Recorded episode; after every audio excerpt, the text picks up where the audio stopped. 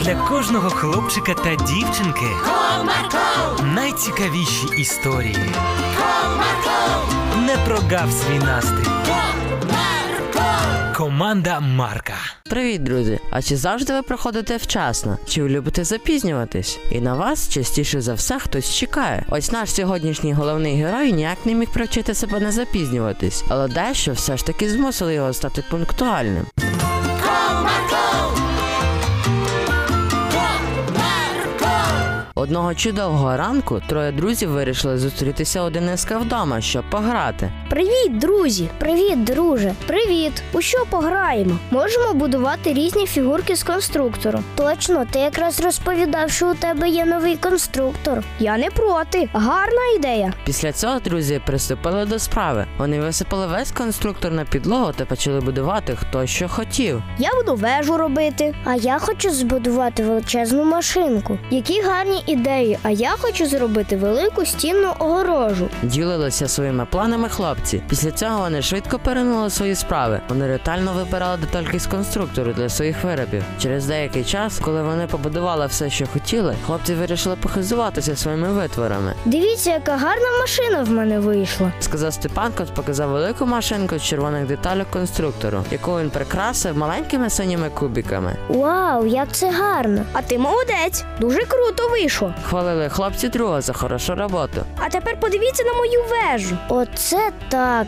дуже гарно. І мені подобається. Дякую, мені так приємно. Ну що ж, а тепер моя черга хизуватись. Подивіться, яка стіна. Красиво. Ти майстер таких побудов. Ага, погоджуюсь. Ой, слухайте, друзі, вже стемніло, час додому йти. І справді вже пізно. Як з вами швидко час промайнув? Ну добре, тоді до завтра. А я завтра не зможу зустрітися. Я у табір їду. В табір? Як круто. Тоді гарного відпочинку тобі. А ти, Степанко, зможеш? Так, чудово. Після цього хлопці зібрали свої речі та пішли додому. Через декілька годин Денискові зателефонував якийсь незнайомий номер. Алло, Дениско, це я, Віталік. Так, Віталік, а ти чому не зі свого номеру телефонуєш? Справа у тому, що я у тебе забув телефон. Справді? Так, подивись, будь ласка. У тебе на підлозі біля конструктору. Зараз я підійду туди. Зачекай. Ага, бачу його. О, це чудово. Але я завтра їду у табір. Принеси його, будь ласка, до мого будинку о 10-й годині. Так, звісно. Тільки не запізнюйся, будь ласка, бо я тебе знаю. Та ти що? Буду вчасно. Добре, тоді бувай. Бувай. На наступний день Дениско прокинувся, поснідав та почав збиратися. Ой, вже 9.55,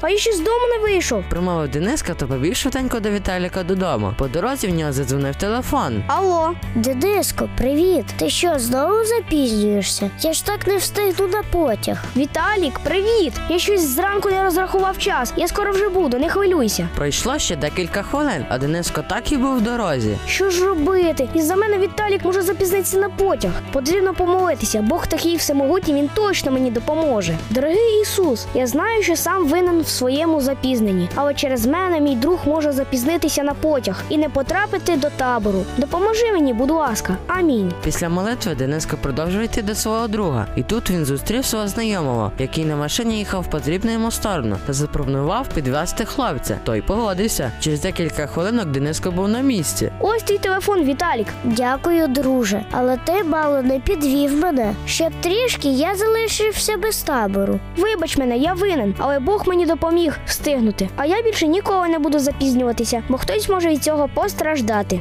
Ось така історія, друзі. Бог завжди чує наші молитви і допомагає нам. Проте важливо пам'ятати і про те, що ми самі теж повинні слідкувати за собою та за своїми справами, не запізнюватися, наприклад. І тоді все буде гаразд. До зустрічі!